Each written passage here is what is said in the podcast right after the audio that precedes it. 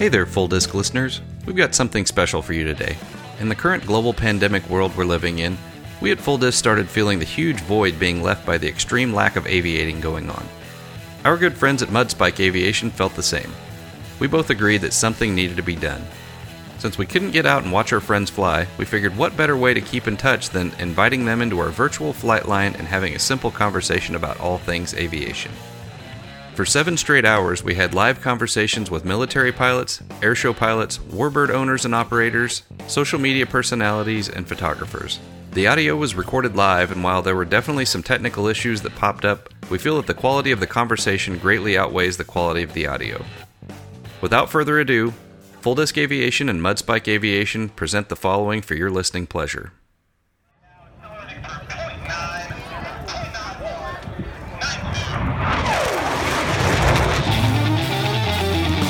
Full Disc Aviation and Mudspike Aviation presents an aviation conversation.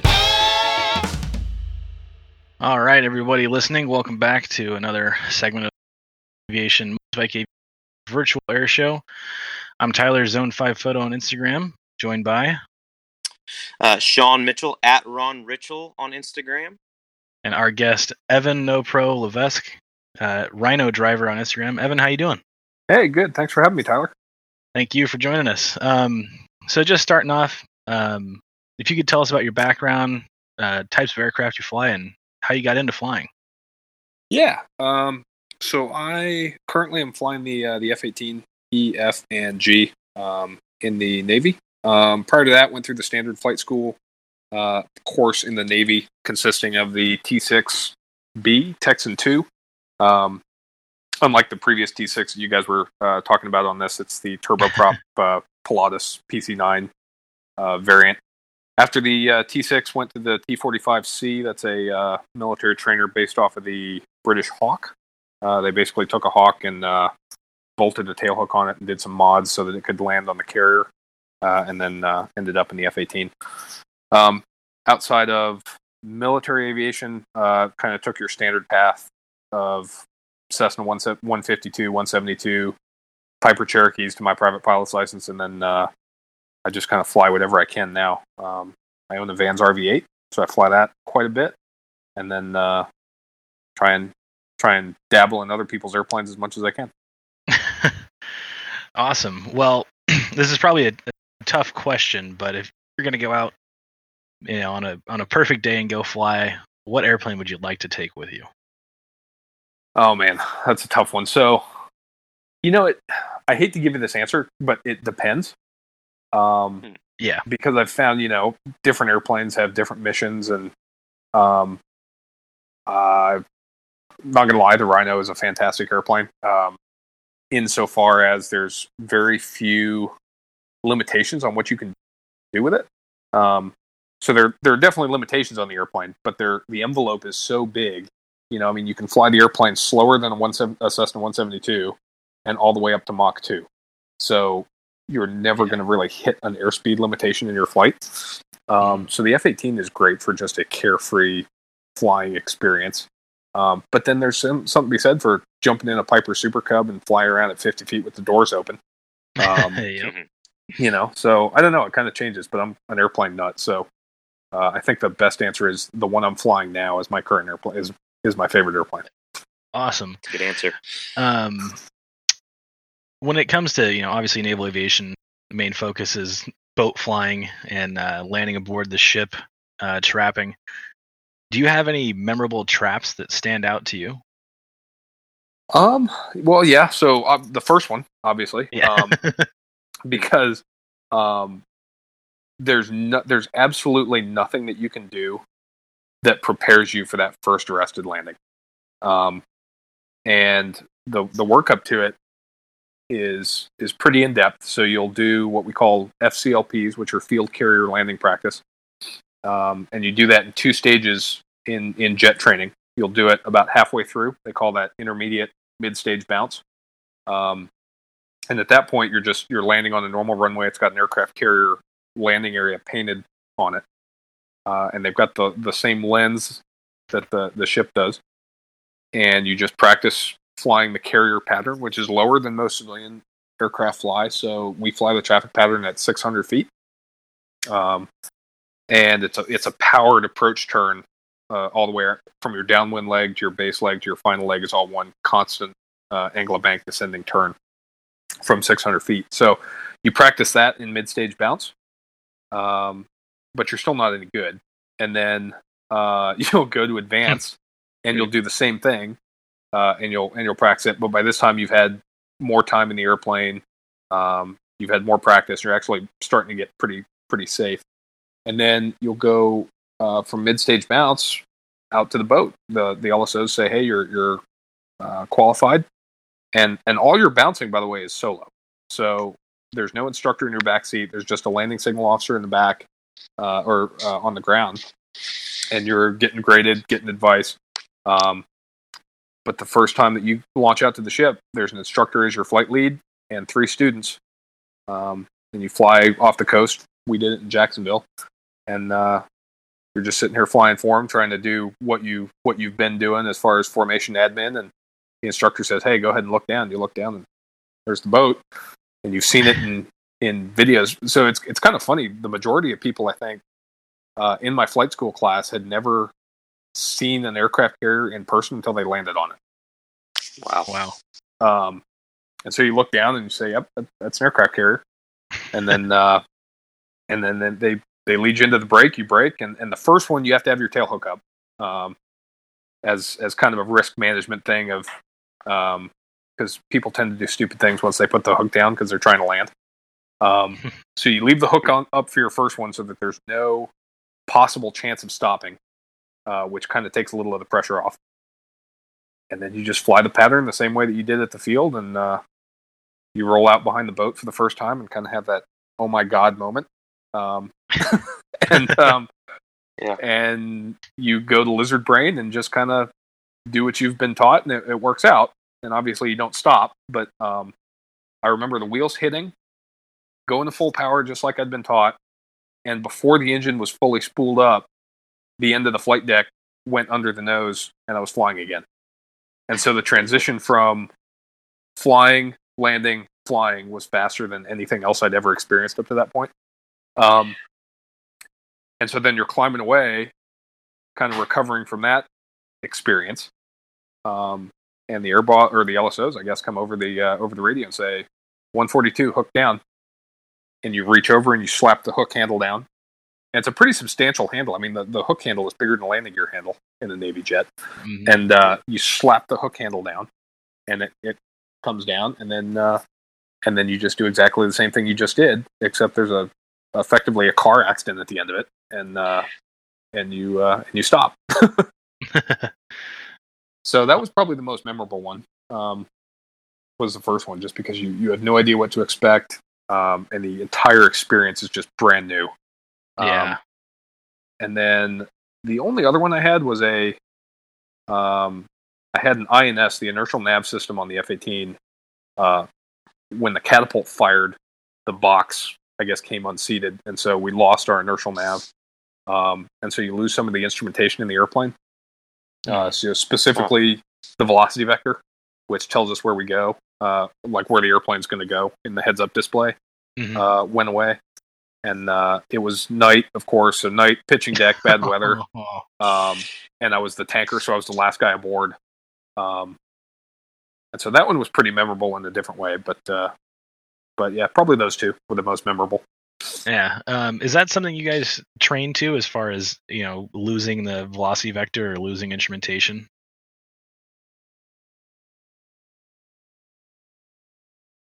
You do. So you'll you'll train to it when you're doing your mid stage bounce. You'll you'll turn on INS uh, for a couple of passes or, or turn the heads up display off completely. Um, and to be clear, your training, the way you land on the ship, your scan doesn't actually involve the heads up display. Um, it's the scan is meatball, so the, the glide slope reference on the ship, line up, which is just the, the center line stripe on the on the landing area, Mhm. and then angle of attack, which is a little stoplight arrangement that's on the left side of the HUD. Um, so the textbook method of landing on the ship actually doesn't involve the heads up display. Um, Now, of course, over a thousand hours of flying the F 18, which has a very Gucci heads up display, you start to use that as sort of a crutch. Um, And so when you lose something in the heads up display, it sort of forces you to go back to the basics. But it, I hesitate to call it an emergency because you're just going back to the way people have been landing on ships since you know 1950. Um, It's just it's a different scan pattern than we're used to. But we do practice it, and uh, and then when it happens, you just kind of make it make it work. But we, what we don't do is we don't practice it actually at the ship. Yeah. Um, we kind of consider that you know that's like practicing bleeding. You don't want to do that. So yeah. um, not a good so you practice it ashore, and then if it happens real world, uh, obviously people kind of take more of an interest in you at that point. So you'll you'll tell the ship, hey, here's what I'm working in my cockpit, uh, and then the LSOs will come out, talk to you. You'll formulate a game plan, and then they'll keep a keep an eye on you since they know that you're working some snakes in the cockpit. Mhm. All right, Evan. This is Sean. Uh, did you? So we're talking. We're already talking about the a fairly dangerous situation that you've been in there. Um, but have you ever been in any particular, uh, particularly dangerous situations that you're able to share, uh, more related to anything with um, with combat or anything like that? Have you? Do you have any interesting stories related to that? You know, so so I did uh, all my deployments were out to the uh, the South China Sea, so I actually didn't didn't fly the airplane in combat at all. Um, all of my kind of close calls, um, I didn't really have any. The the the carrier landing that I just talked about, where we lost the INS, that just was sort of a it gets your attention moment. Um, but I don't really think that I've had many, I guess, emergencies per se in the airplane that uh, that were were super, you know, dangerous or life threatening or anything like that. I've gotten gotten pretty lucky with that. Yeah, I would say so. Um, uh, no, no complaints there. I'm sure. Um, No, absolutely not. not. being Um, in any dangerous situations. So no, I've, Um, no, I, no, I have um, been in the air while other people uh, had emergencies. So I, I guess I've had the good fortune to always be in the other airplane. Um, but uh, I tanked a guy whose landing gear wouldn't come down at night, um, and fuel became sort of critical. So we had to we had to join on him as the tanker, uh, and then tank him with his landing gear extended, which is just sort of a non-standard um, procedure. So definitely have seen emergencies in progress and been involved in them, but luckily not with my aircraft. well, we'll call that a good thing, I guess, in the long run, right? Yeah, for Um, sure. Is there? So we talked about kind of what your favorite plane is, uh, or you said you had basically whatever one you're flying is pretty much your favorite plane. But are there any planes that you particularly wish you would have the opportunity to fly, or even could have flown if if they were still flying? Oh, absolutely. Uh, I think everyone's got that list, right? So Mhm. Um, I guess we'll start with the ones that I, I won't actually be able to fly. Um, so when I grew up, I wanted to be an A6 pilot. The uh, the intruder for some reason just kind of the the low level two seat strike mission uh, is what really appealed to me. Um, and I was lucky enough that when I joined the Navy, I ended up in the community that I wanted to. So the the the F-18F is a medium attack two seat jet, and we do low level ingress all the time. So I got to got to do the mission, uh, but I would have loved to have flown the A6. Um, as far as far as other airplanes, I think the uh, the P40 is probably pretty high on my list. The Warhawk, um, and then of course to get to any of the warbirds, such as the the P40 or uh, like an SBD Dauntless, um, an Avenger, things like those. Uh, the gauntlet you kind of have to run is the PT-17 Stearman, and then the either the AT6 or the SNJ, the Texan. Um, so those are the two airplanes that you have to master. So I think that my focus right now is trying to master those two airplanes because that's a totally different skill than uh, than what I've been exposed to thus far in my flying career. It certainly sounds like you uh, you're on you're you're working towards something like that. So that'll that'd be interesting to to see where that goes. Um, but uh, all right, uh, what about the question for you for how, what's the fastest you've been and how high have you flown? Uh, so the fastest I've flown was Mach 1.46. Um, and incidentally, that was on my first solo in the F-18. Um, because Of course it they- uh, you know, it's the first supersonic airplane you've flown, and kind of the Yeah. the running joke in the squadron. At least, so I, I did my F eighteen training in Virginia Beach, where we have the overwater ranges that you can go supersonic in, and uh, everybody on their first solo went up and broke the number and see how fast they could get the thing. So, um, so yeah, 1.46 was the fastest I ever got the Super Hornet, and then uh, as far as altitude, headed up in the uh, in the high 40s, doing a uh, a post maintenance check flight for cabin pressurization, just making sure that the the cabin pressure schedule matched what uh, what the book said. So we had it all the way up to uh, the high 40s, which uh, pretty high for that airplane. That's pretty awesome. Yeah. All right, I see we have a user question there from uh, Sam uh, at uh, at Sackdown AV Photo. How is the physical transition back and forth from flying an RV and an F-18? Any tendencies you tend to keep from one another? That's a good one. I actually get that a lot on Instagram when I post uh, RV questions. Guys go, "Hey, what's it like going back and forth?" And uh, I think the the nice thing between the two is that they're such different airplanes um, that a lot of the habit patterns are are pretty well divorced just by virtue of they're so different that you don't really have the chance to mix them up. Um, this kind of surprises people. I consider the F-18 to be the easier of the two to fly. Um, surprisingly, and so you can get away with a lot of things in the F-18 that you probably wouldn't want to do in the RV-8, um, just because it's got so much power. It's got fly-by-wire. Um, it's a fairly heavy airplane, so it's less affected by winds and things like that. Um, and like I said previously, that there's no limitations on the uh, on the F-18 that you can really get to, whereas in the RV, um, you know, you've got G limits, you've got airspeed limits, you've got um, engine limitations that you have to adhere to. So I'm actually, from a pure flying standpoint, not mission related, obviously. Uh, I'm busier in the RV than I am in the F-18, uh, which is what makes it enjoyable. Um, so I think the the key is is you have to make sure that your F-18 flying does not make you feel invincible for your RV-8 flying because the RV-8 is the one that's going to bite you if you uh, if you kind of blow off the limits. Interesting. Yeah. Very interesting. Um, awesome. Evan, one thing, if you could, for those of us who are interested in naval aviation, could you walk us through what it's like, the, the experience of being shot off the end of the boat?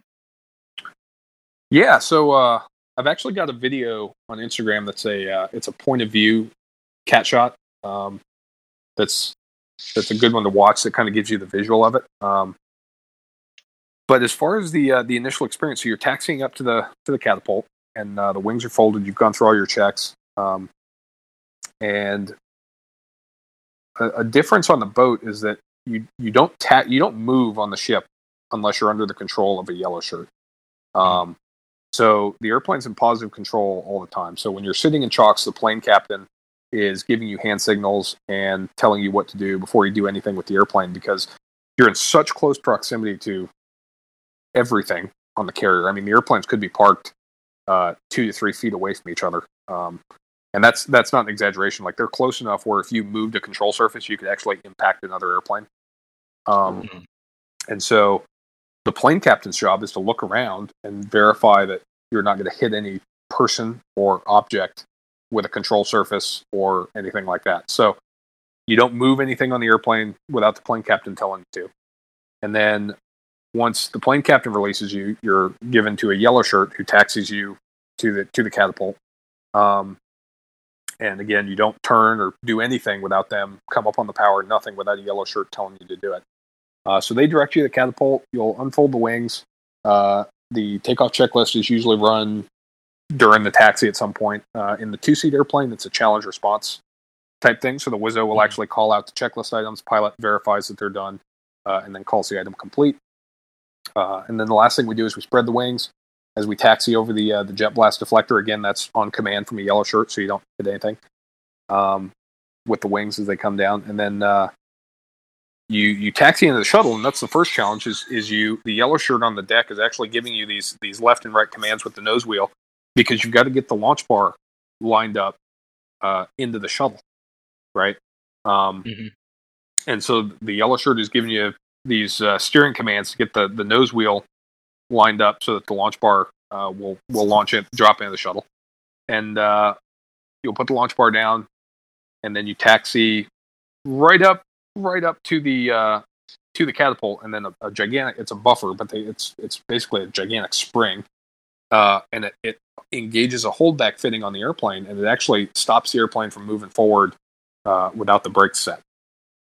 and so then uh, they get the the holdback adjusted and, and set correctly, and then uh, when the ship's ready to launch you, they give you a final turn up signal and, or a final power up signal, and you run up uh, to about seventy five percent and taxi the last couple inches over the shuttle, uh, Mhm. and and you can feel a thud as the launch bar kind of locks into the catapult, um, and then they hit a button on the catapult, and it, it takes tension out, so it takes all the slack out of the system. A little hydraulic ram comes out and takes all the slack out, and uh, the jet kind of squats down a little bit. Um, and as soon as you feel that, you see out of the corner of your eye this, this green shirt who was in charge of hooking you up to the catapult. Um, he sprints out from under the airplane. Um, and at that point, you're kind of you're on a loaded gun, right? hmm So they give you the turn up signal. You run the airplane up. You do all your, your pre-flight checks. You'll see in a lot of videos it's a it's a wipeout. So you'll move the controls through their full range of motion and verify that um, the hydraulics are good, the flight controls are moving, there's no binding. Check the engine instruments, and then when everything's good to go, you give a hand salute. Um, and that's kind of your last moment of control. Is you you salute, and at that point, you're going flying. The only option is if something goes wrong between your salute and catapult firing, uh, you can key the radio and say suspend, suspend, suspend, and hopefully that radio transmission beats the guy to the button, uh, and they don't launch you. But uh, there's a pretty good ch- pretty good chance that once you salute, you're going flying. Yeah. Um, and so you've you've just got the throttle up at minimum, and the catapult fires, and the, the first feeling is a you can actually feel that holdback fitting break. Um, well, in the older airplanes, it broke, and the Hornet it just releases, but uh, you feel that break, and then the first motion is down as the airplane kind of squats down, um, and then you just get slammed in the back of the seat, and um, your vision kind of tunnels a little bit, and uh, two and a half seconds of just incredible acceleration down the catapult. And then when the airplane hits the end of the cat stroke, you actually get slammed forward fairly violently in the seat from the acceleration stopping. Mhm. Um, and then once you feel that thud, uh, the first thing you do is you check your airspeed, make sure you have good end speed. Uh, that's calculated before you go, so you know what number you're looking for in the heads-up display. Um, and uh, yeah, so you get slammed forward in the seat, check the airspeed, make sure you're good, and then put in your clearing turn, raise the gear, and uh, and fly away. The it's it's a jarring. It's kind of a jarring transition because you know for the pilots in the room, going from ground borne to airborne is usually a very gradual process, right? You taxi out on the Mm. runway, you run the power up, and it's a nice smooth acceleration. Whereas um, a catapult takeoff, you go from on the ground to flying in two and a half seconds, and it's Yeah. it's kind of a jarring, you know, experience to go from those two um, states that rapidly. Conversely, landing on the ship, that's also something that takes getting used to. As you go from flying to stopped and taxiing in two seconds. Um, yeah. That's, and so just that's kinda- insane. yeah, so just kind of comprehending uh, what has just happened take, takes a little experience before it uh, becomes normal. Yeah, and then we got uh, some more listener questions here. Uh, TJ's Photography asks, um, "What aircraft has been a challenge to go up against uh, in DACT typically, if you if you could choose one?" Uh, one that I would not want to fight, well, yeah, sure. uh, the F twenty two. Yeah, I I've, can imagine. I've got yeah, I've got I've gotten lucky enough to fight F twenty twos uh, three times, and I've gotten murdered every single time. Uh, that thing is a spaceship. Can you go Um, into a little bit more into why exactly it's so incredibly difficult to defeat? Um, I think we know the answer generally, but I'd like to hear it from a pilot. Uh, it just it does things that airplanes are not supposed to do. I mean, you've seen it in the air shows, right? Like when they do the uh, the pedal turns, or when they get the airplane extremely slow, uh, point it with the uh, thrust vectoring, and then accelerate out. Um, Mm. It's it's just unreal. I mean, you you know when you're when you're learning to BFM and fight airplanes, you you learn to make certain assumptions about aircraft turn performance and and things like that, and the Raptor just doesn't adhere to any of those.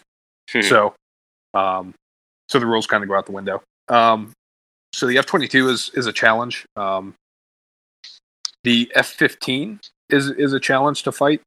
Um, re- I mean, really, it's it's a tough question, right? Because every every airplane that you've gotten to fight is going to be uh, a little bit different, um, Mhm. and going to have its own challenges. But uh, but yeah, the F fifteen and the F twenty two are are two um, pretty challenging opponents.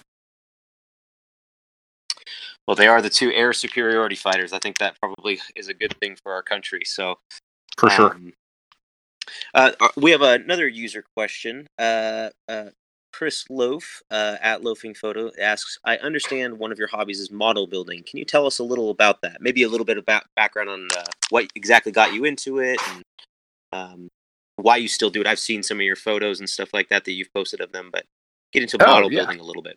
Um, yeah, so I, I just, I mean, as a kid growing up, you know, I was uh, always going to the hobby store and taking my my lawn mowing allowance and going to the model store and picking up a model, and um, usually it would be glued together that afternoon with fingerprints all over it. Uh, fly it around Nice. the living room and then usually break it two days later, um, and then buy a new one. So that was kind of my uh, go to. But I, I don't know. I've, I've always been a, I guess, just an aviation nut. And um, you know, when you're a kid, it's not always accessible to actually go to the airport and fly. And so I, I took up model building as a as a uh, way to kind of keep the interest going. And then uh, I actually just recently got back into it. Um, so it's a little bit of nostalgia going back to your childhood a little bit, right? And then uh, Yeah. I also find it interesting of just uh, you kind of when you build a model of something, you sort of dive into that airplane while you're building a model of it. Mhm. Uh, you know, so when you're building an F4U Corsair model, for example, you start diving into the history of the airplane, what the different versions were, when it served, uh, the stories of the people who flew it, what they thought of the airplane. You know, and I just I kind of find that enjoyable uh, too, getting to sort of do these deep dives on different types of airplanes and and learn about them and hear other people's experiences about them and um, and yeah, and it's a good way to kind of relax and waste time. Does it ever make you think about what it would have actually been like to take off and land on an aircraft carrier with one of those warbirds? You know, so um, that's actually a good question, and I have I got a, a very rare opportunity. So a good friend of mine owns a T twenty eight B, uh, a Trojan. It's a nineteen fifties uh, Navy trainer, Mhm. and the uh, the B model was not carrier capable, but the C model was, and uh, and I got to fly his T twenty eight a couple of times. Um, and so I've got the experience of flying the airplane. And then he introduced me to a good friend of his who had flown uh, CH-46s helicopters during the Vietnam War. But uh, but his initial flight training in the Navy included a CQ in the T-28. Um, and it was interesting. So I, I sat down and we we talked for a couple hours about his CQ experience, and it was funny because I was able to, having done CQ in a in a modern jet, and having flown the T twenty eight, it was interesting to try and merge those two experiences together, um, because it it was just so different, right? So um, they came aboard at eighty knots uh, in the T twenty eight with the flaps down, with the speed brake out, with the canopy open, um, and there was actually an LSO with paddles out on the flight deck instead of the light system that we use today. Um, and 80 knots in that airplane is slow. Like they were coming in as slow as they possibly could, pulling the power back, dropping it onto the deck, catching one of the wires, Wow. and there were no catapults. So they would they would taxi the airplane out of the wires, go to full power, and and drive this warbird off the front of the ship, and just you know hope that there was enough airspeed going off the front end um, to fly away. And so uh, I I would love to do it, um, but it was kind of a rare opportunity to have experienced CQ in a modern jet and have flown an airplane that they used to CQ in, um, and hear firsthand the stories of what it was like. And so that was a, a very cool experience.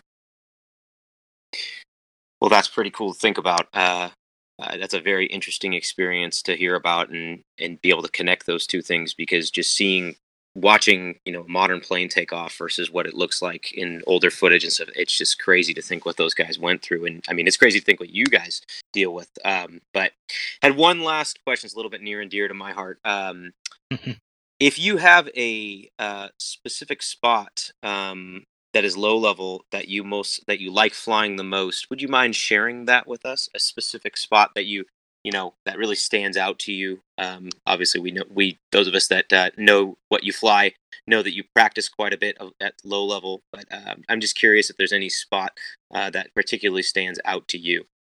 Um, so I think the uh, the kind of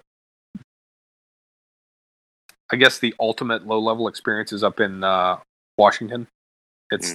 the the VR thirteen fifty and thirteen fifty five. Um, they call it the million dollar route, and it's an old uh, A6 route, kind of going back to you know my desires to fly A6s. Um, Mhm. When they used to practice the low level ingress uh, bombing routes up in Washington, uh, and it runs through the Cascades. Uh, take off at the Whidbey, and you run you run the routes out of Whidbey, um, and that's probably the ultimate low level. Um, it's a hike to get up there, but uh, but yeah, that's probably probably the best low level experience. Um, we're lucky enough here in California to have the Sidewinder low level, um, which is pretty good. It's a pretty good low level route, and uh, we get to being local, we get to fly that much more often than the Whidbey routes, and so that's a that's a pretty good one as well. That goes around the uh, the twenty five oh eight restricted area. Anywhere in particular along that route that's just outstanding. You know, not, that none of us will ever have the opportunity to see on the same level. Something that stands out to you, maybe in the Sierras or down in Yeah, Death Valley. Well, you know the the probably the first part of that route. Uh, it points Alpha through Charlie on the low level. They go it goes through the uh, the southern Sierra Nevada mountains, and uh, that's that's usually pretty awesome. It's there's awesome terrain, um, really you know wooded high mountains. Um, it also gives you a a pretty good um, appreciation for the amount of power that the F-18 has because I do remember a lesson learned, and this goes back to you know general aviation and density altitude Mm-hmm. and having respect for it. Um, because I remember flying this route, and uh, you've got the radar altitude to the HUD. You're at 200 feet, and you're going, "Wow, your airplane's not really performing the same way I would expect it to at 200 feet." And then you flip the radar, the altimeter to barometric, and you realize, yeah, you're at 200 feet above the ground, but you're at 10,000 feet uh, pressure altitude. Wow. And so it kind of gives you the the uh, appreciation for the fact that density altitude is a real thing, even in a in a tactical jet. Gotta have a respect for it. But uh, but yeah, that's probably my favorite part of the, of the low level is just raging through the Sierra Nevada mountains. Awesome. Can't beat that. Well, Evan, thank you for joining us. That takes us to our to our time limit. Really appreciate it you taking time out of your day to come chat with us for a little while. Yeah, no worries, guys. It was fun. Thanks for having me. Anytime, Awesome. Thanks, man. Evan. All right, see ya. All right. See ya.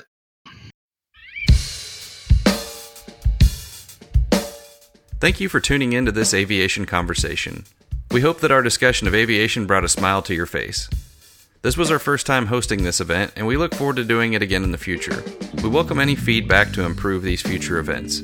You can find Full Disc Aviation online at www.fulldiscaviation.com and Mudspike Aviation at www.mudspikeaviation.com. Thanks again, and we'll see you next time.